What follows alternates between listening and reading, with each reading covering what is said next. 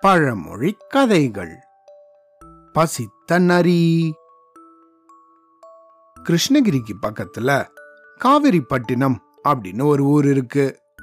இந்த ஊர் பக்கத்துல இந்த பேருக்கு ஏத்த மாதிரி காவிரி நதி ஓடும். அதை சுத்தியும் நிறைய காட்டு பகுதிகள் உண்டு.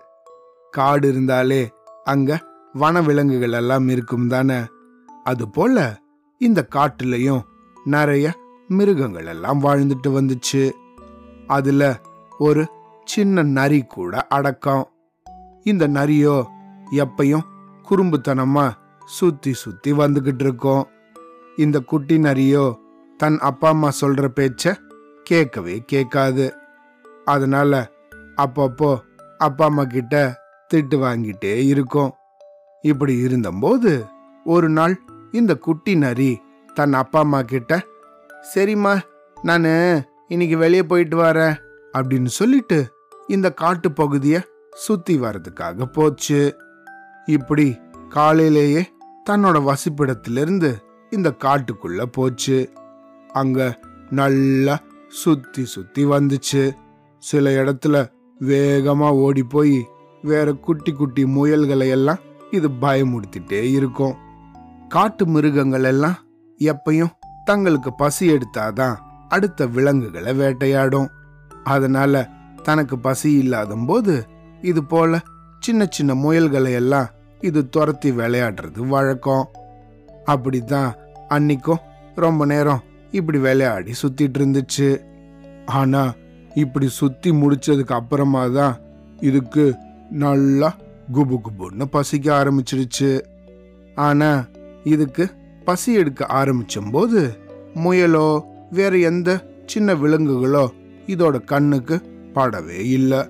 அதனால ஆஹா என்னடா இது? இவ்வளவு நேரம் இந்த குட்டி குட்டி முயல் எல்லாம் நம்ம முன்னாடியே ஓடி போச்சு. இப்ப நமக்கு பசிக்கும் போது எதையுமே காணுமே. இப்ப நம்ம என்ன பண்றது? அப்படின்னு தனக்கு தானே பேசிக்கிட்டு இந்த காட்டுக்குள்ள சுத்தி சுத்தி வந்துச்சு.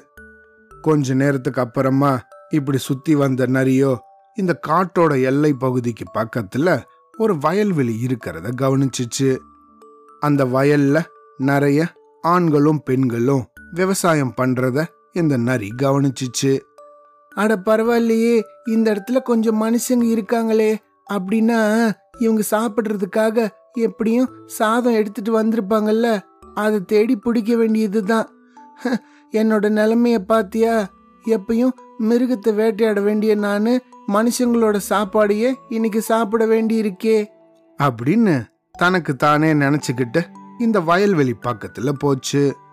இது போல இந்த வயலை ஒட்டி இருக்கிற இடங்களை நோட்டம் விட்டுச்சு இந்த நரி. அப்படி சுத்தி வரும்போது அந்த இடத்துல ஒரு பெரிய மரத்துல ஒரு ஓட்டை இருந்ததை இது கவனிச்சிச்சு. அந்த இடத்துல இருந்து சாப்பாட்டு வாசனை வரவே. இந்த பெரிய மரத்தோட பொந்தில் வச்சா என்னால கண்டுபிடிக்க முடியாதுன்னு நினைச்சீங்களா?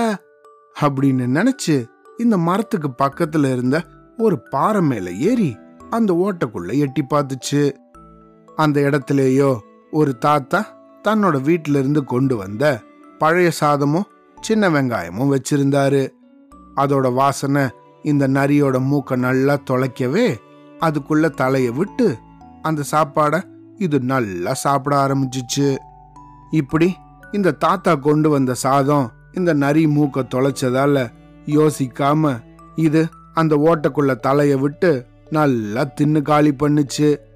இது போல இது நல்லா சாப்பிட்டு முடிச்சதுக்கு அப்புறமா இந்த ஓட்டையிலிருந்து தன்னோட தலைய வெளியே எடுக்க முயற்சி பண்ணுச்சு.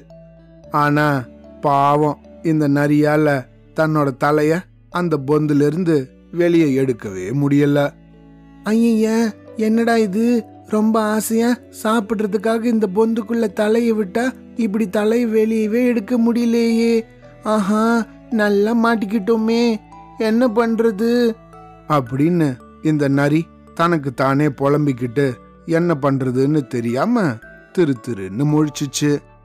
அப்பதான் இந்த நரிக்கு தன்னோட அப்பா அம்மா சொன்ன ஆத்திரக்காரனுக்கு புத்தி மட்டு அப்படிங்கிற பழமொழி ஞாபகத்துக்கு வந்துச்சு.